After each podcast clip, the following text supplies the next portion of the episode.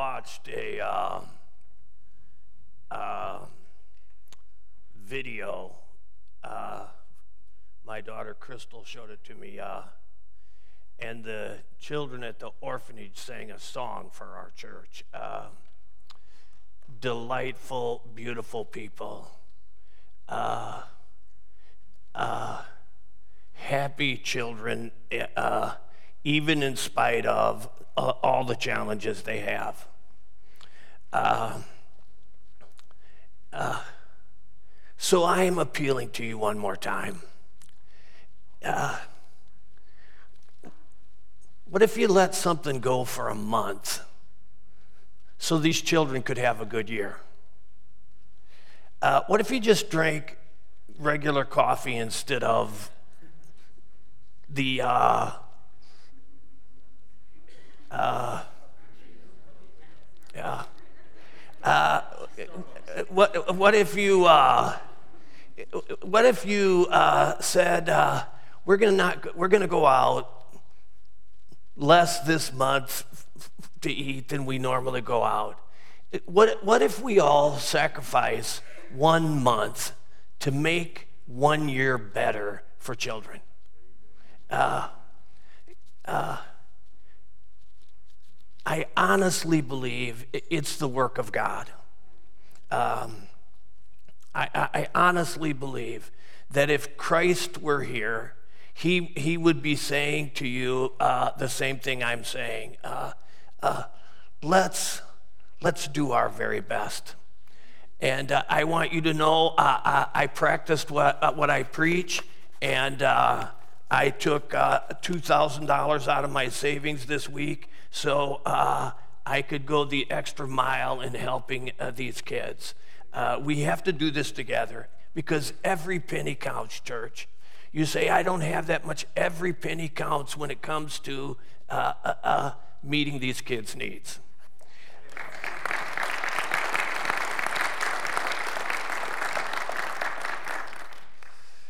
Our dear Heavenly Father, I'm glad to be on your team. I'm glad that a God like you has providentially invited me to be uh, in a relationship with you and on your team. And I pray that your Holy Spirit would fill me today and I could do a good job.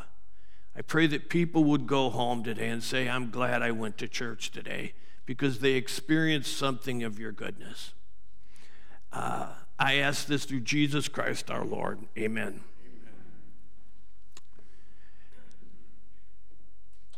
Massachusetts picked uh, John Adams to represent them at the Continental Congress. Virginia picked uh, Thomas Jefferson. Uh, John Adams was a farmer and a lawyer, and uh, Thomas Jefferson was a plantation owner. They were very, very different men, but they made a friendship at the Continental Congress. In fact, some of you know that they were both on the committee to write the Declaration of Independence. And uh, Adams said to Jefferson, you are a better author than I am. Uh, if you write the first draft, uh, we'll, we'll work on it from there. During the Revolutionary War, Adams uh, served in the Continental Congress, and Jefferson became the uh, uh, governor of Virginia.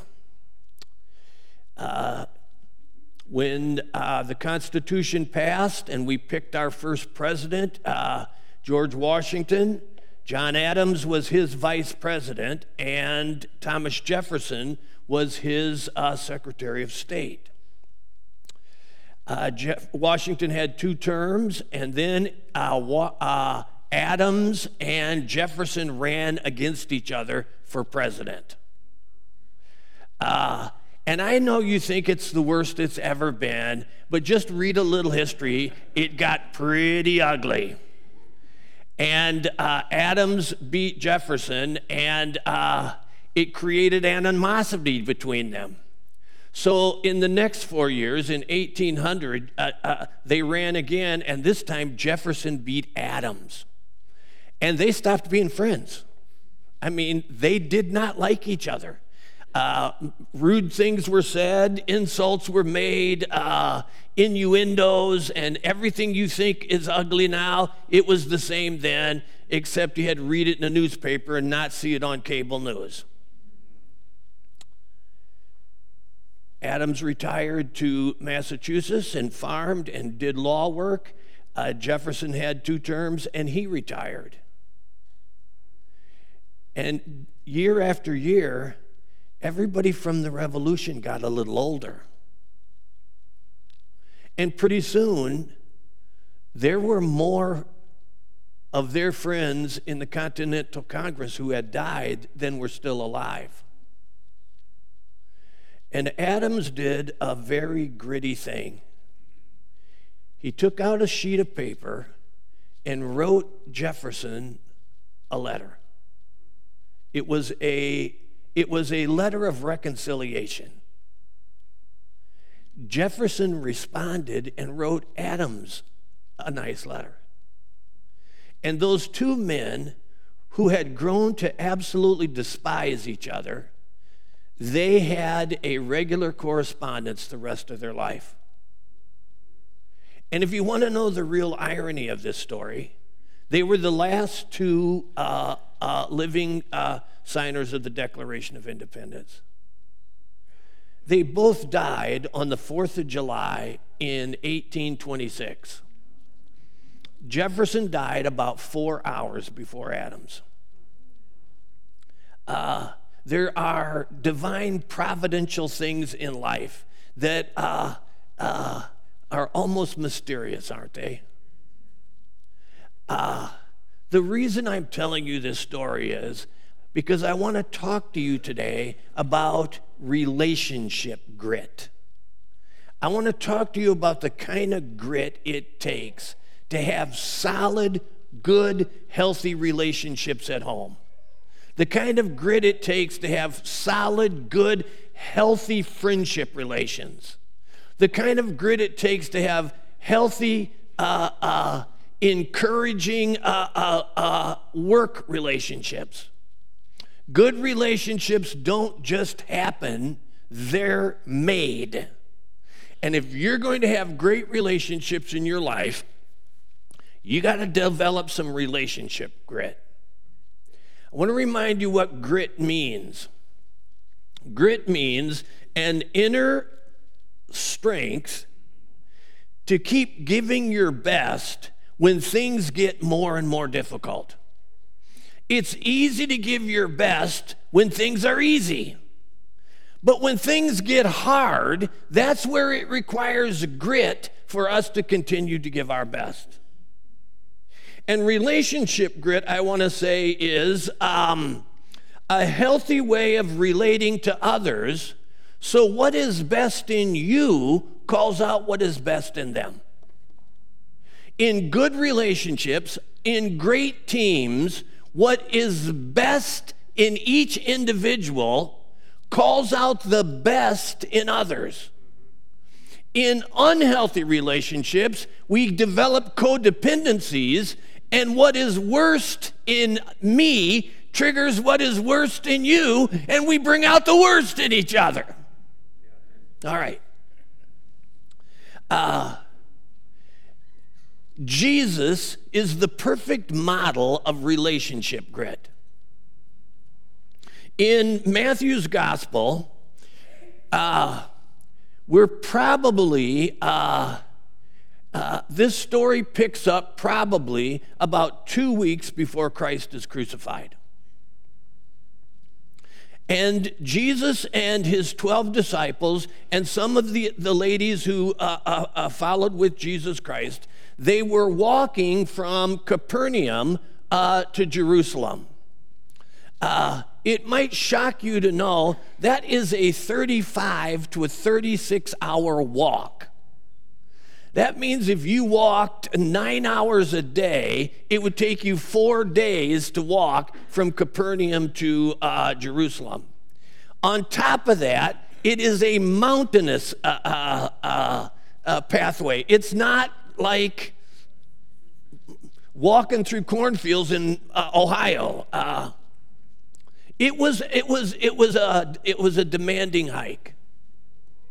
And somewhere on this demanding hike, Jesus sat down, probably in the cool of in the, the heat of the afternoon, in a cool, shaded place for everybody to rest. And while everybody was sitting with them, he said, "I need to tell you something again. I've told you this before in the past, but I, you didn't get it. So I, I have to tell you this again." He said, "See, we are going up to Jerusalem, and the Son of Man will be delivered over to the chief priests and scribes, and they will condemn him to death and deliver him over to the Gentiles to be mocked and flogged and crucified, and he will be raised on the third day." If you have an imagination, I want you to see Jesus and the disciples sitting in some shady place. Uh, uh, they're letting the hottest part of the day pass. And Jesus says, "I don't think you understand what we are all about to face. So I want to tell it to you one more time." Uh, it's one thing to be shocked by life, for things that we don't like to happen to us to happen without us having any warning. It's altogether different to know that it's going to be very, very hard, and to have the grit that says, no matter how hard this is, it is so important, I'm going to see it through. Now, uh, our culture teaches us the wrong thing, church. Okay. If you, I'm not talking about your mistakes of the past. I'm just talking about right now, okay? So please don't take this as a mistake you've made in the past. I'm talking about the relationships you have right now. If you think the very best relationships are easy, you're never going to have the grit that you need to make a good relationship work. The very best relationships have hard times. Church, uh, uh, I've been married to my wife fifty-one years, and uh, some of them were better than others. Uh, some of them I wouldn't mind doing over, but some of them I don't want to do them over again. Okay, relationships that are going to be healthy and long-term, they require grit. They look into the future and say, there are going to be difficult times. There are going to be times we misunderstand each other. There are going to be times that we have different opinions. There are going to be times our values clash. But in spite of all of that, we have the grit to say, whatever it takes to make this work, I'm going to make it work. Church. Now, please listen. We live in a culture that says something like, hey, I'm with you until you don't please me anymore, and when you don't please me anymore, I'm gone. That's the culture we live in. The tragedy of that is we stay children.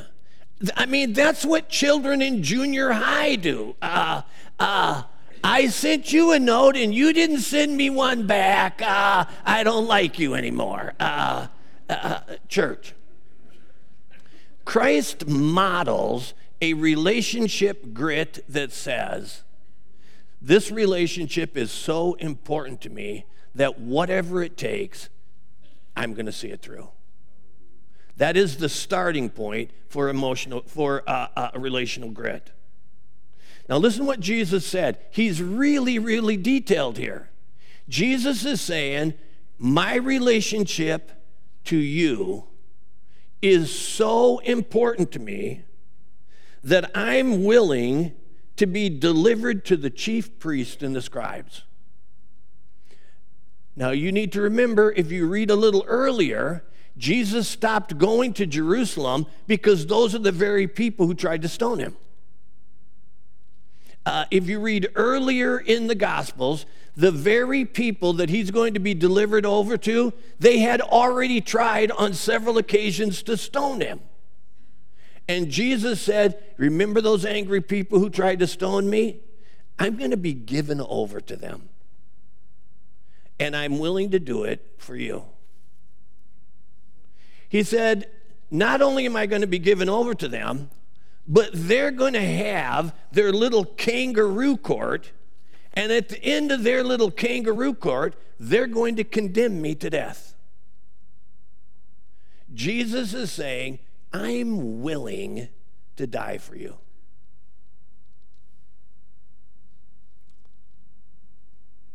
But it wasn't just dying.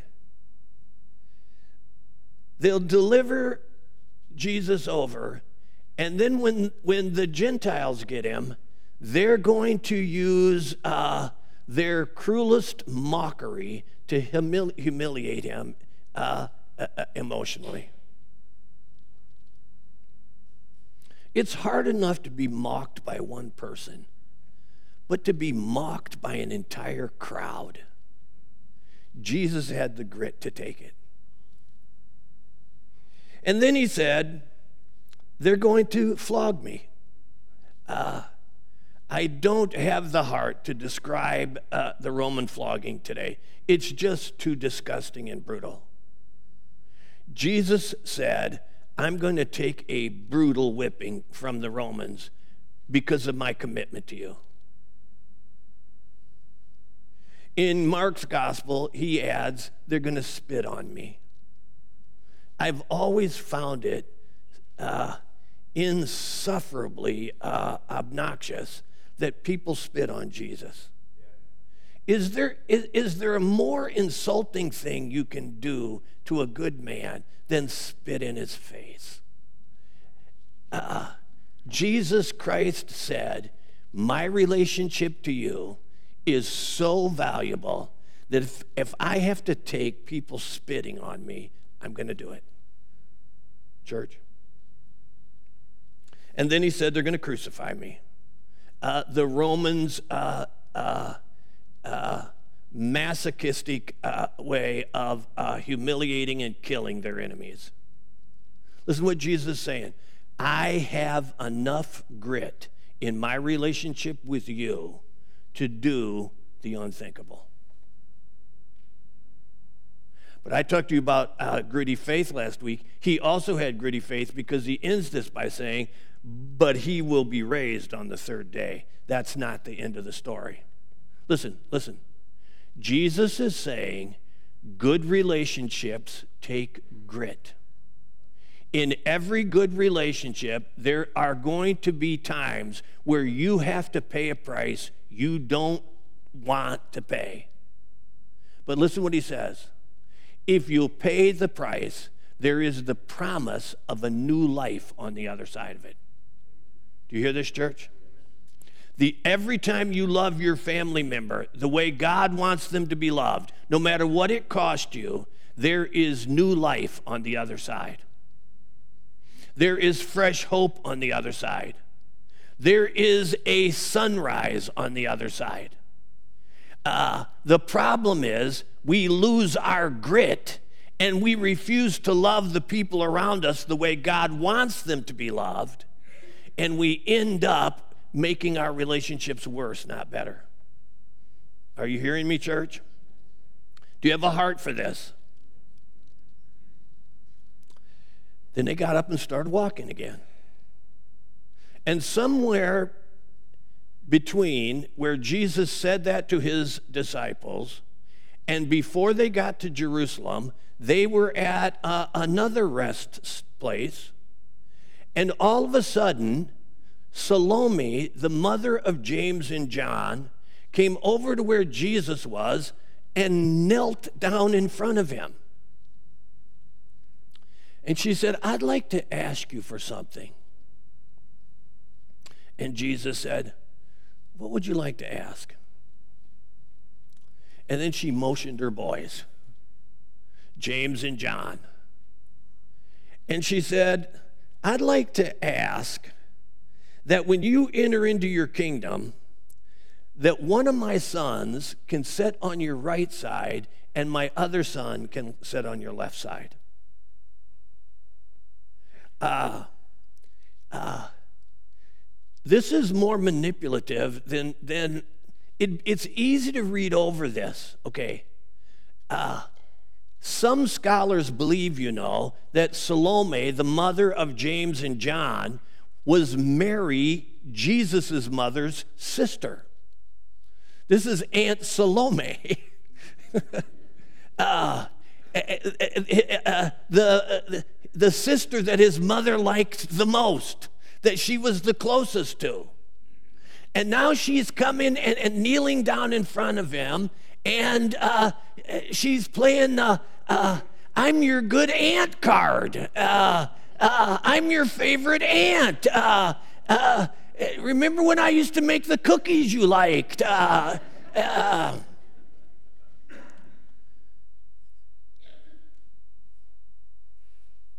Not really understanding how insensitive her request was. All right, let's contrast this. Jesus said, I'm gritty. I'm going to go do something that is almost undoable because of my relationship with you. Uh-uh. In the text, I think it's Luke, it says, they still didn't understand. Right after that, as if he didn't share any of that, as if they were going to Jerusalem uh, for a picnic, Salome says, hey, uh, I want my boys to have preferential treatment. I'm your aunt, they're your cousins. I mean, come on, church. There is a there is a there is an insensitivity in that that is almost shocking. Jesus is saying, I'm so gritty, I'm going to do whatever it takes. And they're saying, you know, really, uh, we'd like some preferential treatment here. Uh, uh, uh, I mean, come on. The, the, there is an, does anybody feel the incongruity of that? Does anybody feel how those two things just don't fit together? One is I'm gritty, I'm going to make something happen. The other one says I don't want to have to be gritty, I just want you to give me the freebie. Well, it turns out that's really human nature. It's really human nature. Often the reason we're not gritty is because we have the expectation that it should be easier and somebody else should be doing more. All right, uh, every married man in here, I'm going to do you a huge favor.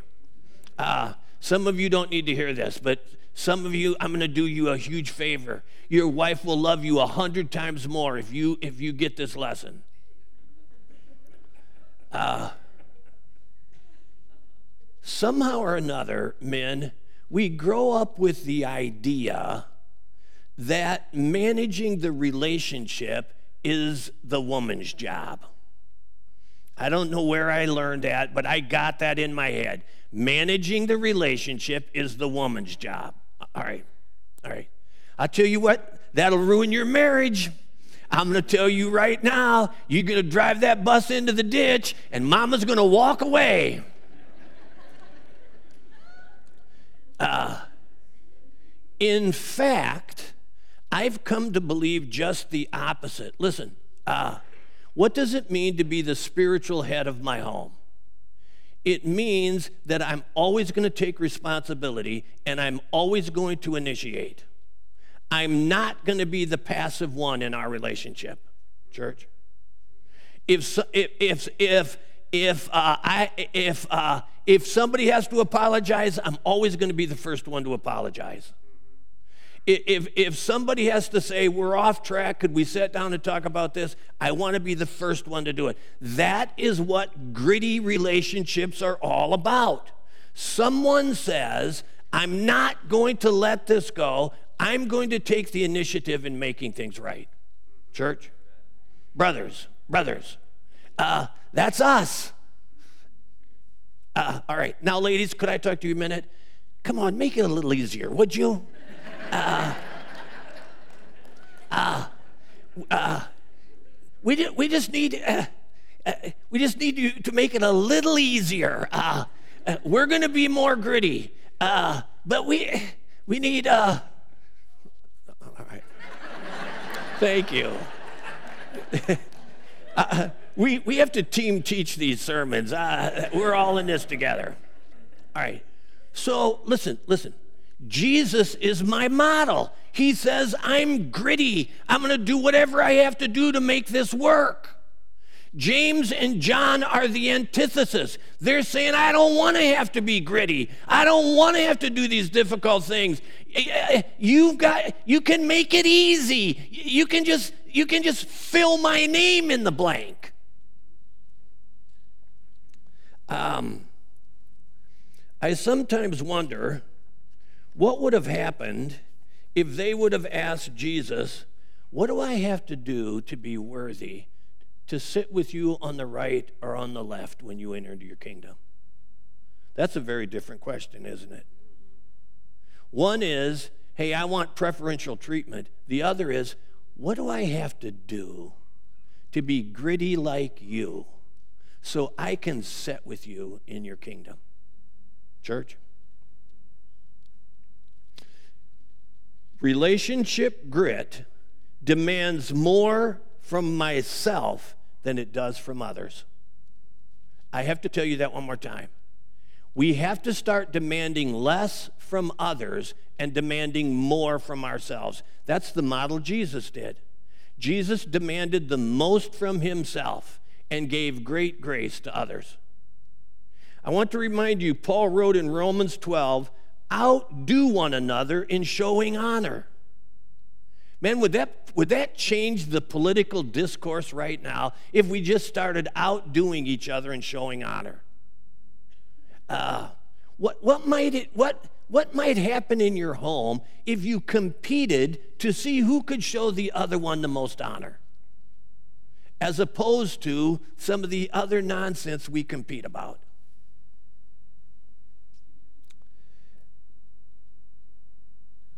So now Jesus is on the spot. Uh, Salome is kneeling in front of him. Uh, James and John are standing there. Uh, he's talked to them about what he's willing to do, and they're just looking for the easy way. And now Jesus, uh, Jesus has two choices. He can have a gritty relationship with them, or he can vent on them. I mean, he could have very easily said, what is wrong with you idiots? I'm going to go to Jerusalem, and, and, and I'm, and, and I'm going to walk through hell itself. And all you guys are thinking about is uh, getting the freebie. Getting, getting your name filled in a place, that, that, whether you deserve it or not. But that's not what he did. Because you see, grit means when it gets hard, I get better, not worse. So now this is a hard moment for Jesus, and we see his gritty relationship again. He says, you don't really know what you're asking for. Are you able to drink the cup that I am to drink?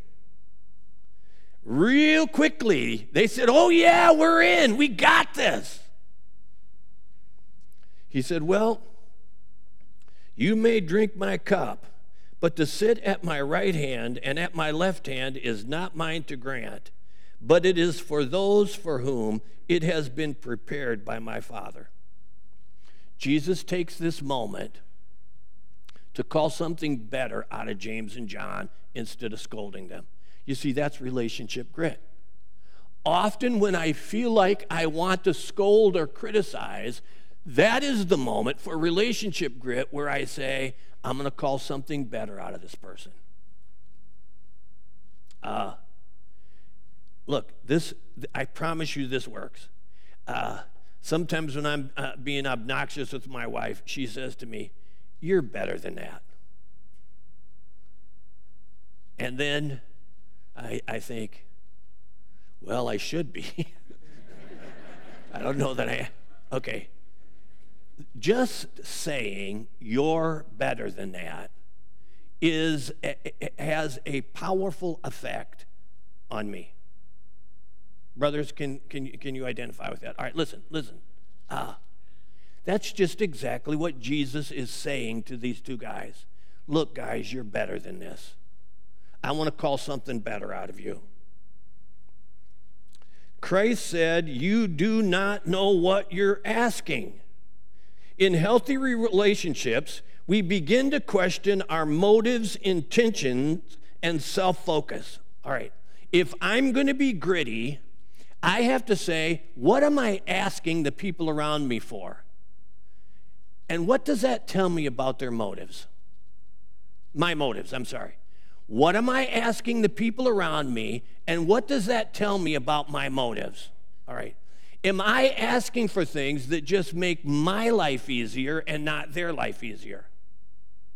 Am I asking for things that are uh, based on uh, my uh, motives but don't really take into account what's going on in their life? Church? Am I looking at my intentions? What do I intend to come out of this? Do I intend to use this moment to make something better, or do I intend to manipulate this moment to get my own way? And then the last is the worst of the three. Uh, often what I ask of others is an expression of my selfishness. It's not an expression of what makes for healthy relationships. Church? Can you hear me? Are you with me on this? Um, if you're dozing off, there's coffee in the uh, in the uh, coffee shop, and it's not five dollars. But you could give five dollars to the children.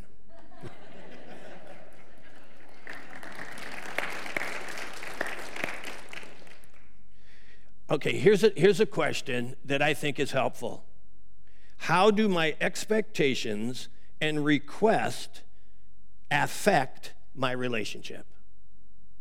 The thing I'm asking uh, uh, uh, uh, the people I work with, the thing I'm asking for at home, how do my uh, how do uh, how do the things I'm expecting affect my relationship? Do they affect my relationship in a positive way or in a negative way? Will this request bring out the best in someone, or am I just trying to manipulate them to get them to do something I want to do? Church? And then Christ asked the family, "Are you able to drink the cup that I drink?" They answered too quickly. They should have remembered what Jesus just said. The Son of Man will be delivered over to the chief priests and scribes. They will condemn him to death. They will deliver him to the Gentiles to be mocked and flogged and crucified. Do you really have that kind of grit? Is this really what you want? Everyone wants the rewards of winning, but few are willing to pay the price to win. Church? Everybody wants healthy relationships, but very few people are willing to pay the price to create healthy relationships. Everyone wants a healthy relationship, but not everyone is willing to develop the gritty skills that create healthy relationships. Relationship grit, ask better of your soul before it asks better of other people's souls. Do you hear that, friends? Relation grit says, I have to do better before I ask them to do better. If I want them to do better, I've got to set example of doing better myself. God is a God of relationships. Do you know that? Jesus said, God is a God of relationships. I can't give you what you're asking because the Heavenly Father, He's got that prepared for someone that He wants to have it. I'd like to introduce you to the concept of divine providence. I've talked to you about it before, but I, I, I want to use those, that exact vocabulary, divine providence. Uh, this is what the Westminster Confession says.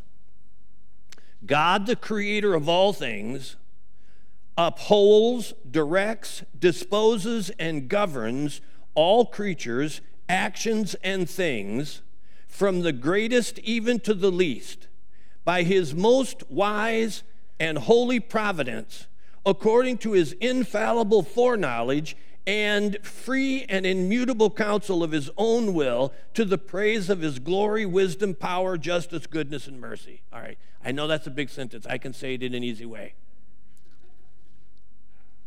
God is so smart and so good, he knows the ideal position for absolutely everyone. Have you ever thought you wanted a position and you got it and you said, this doesn't work for me at all? No? Listen, divine providence is God saying, I know you so well. I know exactly where you will fit best. I know you so well, I know the exact people that you need in your life. I know you so well, I know the exact people who need you. Over the years, I've had many people come into my office and say, you know, uh, uh, it wasn't God's will for me to marry this person, and so now I'm getting rid of them, and now I know it's God's will for me to marry this person. And I'm always thinking to myself, uh, well, you thought the very same thing when you did this. Uh, listen, uh, uh, relationships are one of God's ways of making us better people. And maybe the conflict you feel in that relationship is just God sanding on your character a little bit to get you to be a better person. You get that? My my my beautiful wife is divine sandpaper. Uh Uh, uh, uh, if not a divine chainsaw, maybe it takes more than uh, a sandpaper sometime. God has done good things in my soul by my wife and I not getting along. And it required me to pray, and it required me to think, and, and, and I had to change, and I had to become a different person. And that was the work of God in me. That is divine providence, using relationships, even when they are at their hardest, to make us better people.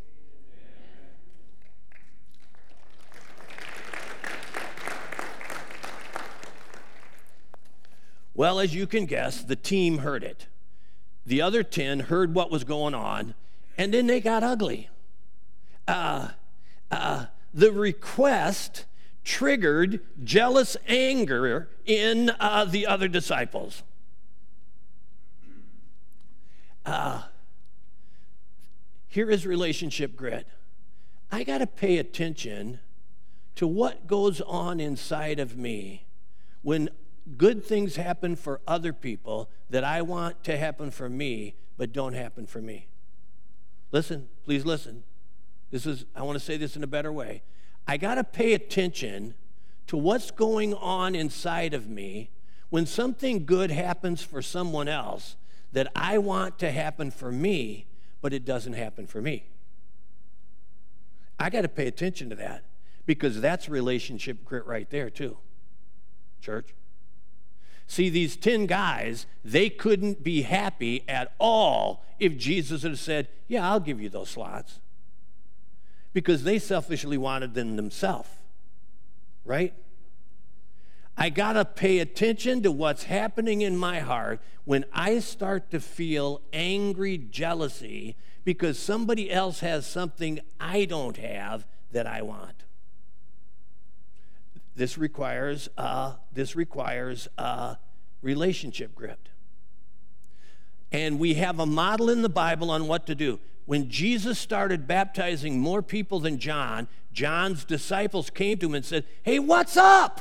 The guy you baptized is baptizing people, and nobody's coming to us, and everybody's going to him." And listen to what John said. "A man can receive nothing unless it's given to him from above." A man can receive nothing unless it's given to him from heaven. Can you hear this? Jesus said, "James and John, I know you want these spots, but only the Heavenly Father is wise enough to know who gets those spots.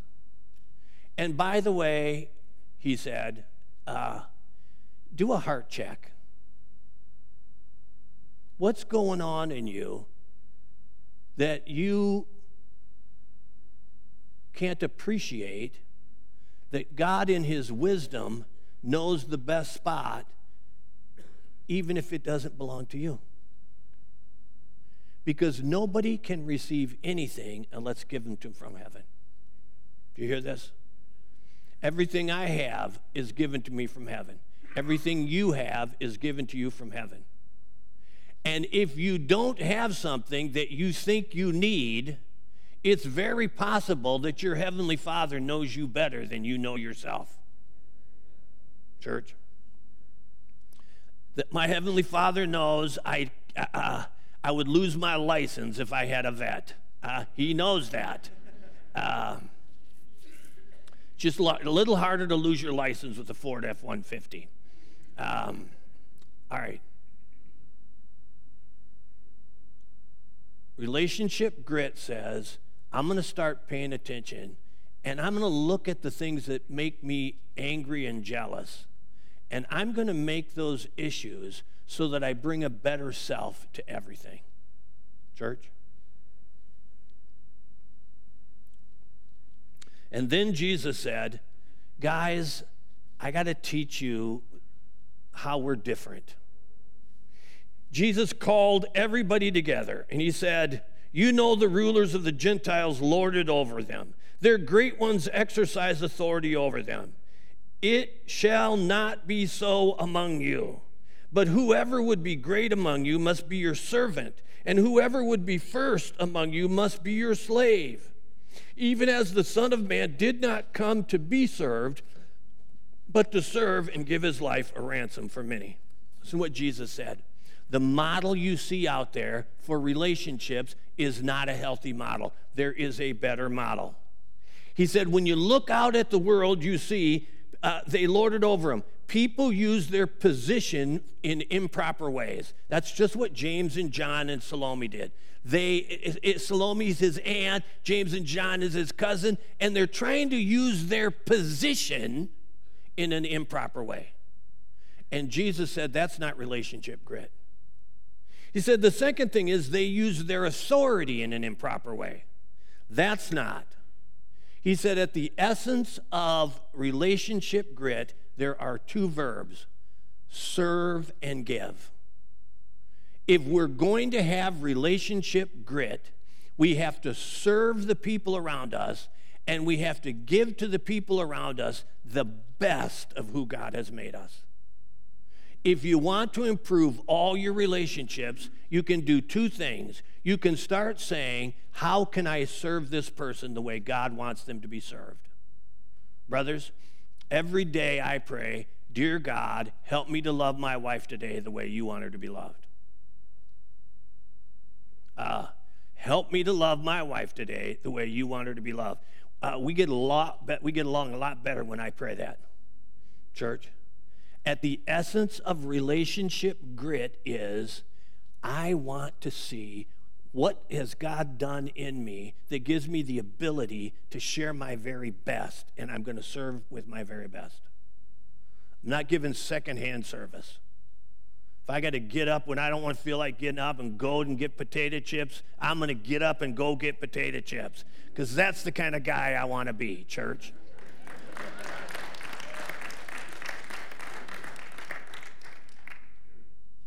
And then the second is relationship grit requires giving. Do you see what Jesus said? I'm going to go to Jerusalem, and I'm just going to give myself away for you.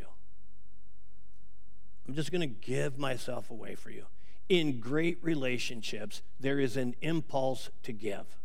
There's an impulse to give encouragement, appreciation, a time, a help, a whatever, what, whatever the relationship needs. In great relationships, grit says, I serve and I give, because that makes relationships healthy and good. If we are empowered to serve and to give, I promise you, every relationship you have will be touched in some way. Will every, will every relationship you have be perfect? No. None of them will be perfect. But guess what? You'll have healthier relationships in everything you do, because the human soul is created to, with, a, with a, a delight in being served, and with and with a, a delight in somebody uh, sharing the best of who they are. The human soul is designed by God to thrive on those things. Our dear Heavenly Father,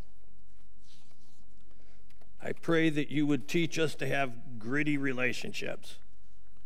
I pray that we would never give up too soon. I pray that we would never give in too soon. I pray that uh, there would be a new impulse in our hearts to look at the people you've placed in our lives and say, how can I serve this person the way you want them to be served? To look at the people around us and say, what have you done in my heart, God, that I can give something good to them that makes their day better, uh, uh, uh, uh, makes them feel appreciated, makes them feel encouraged, makes them feel strengthened, uh, uh, makes them feel inspired. And then I pray that Christ would receive all the glory. Amen.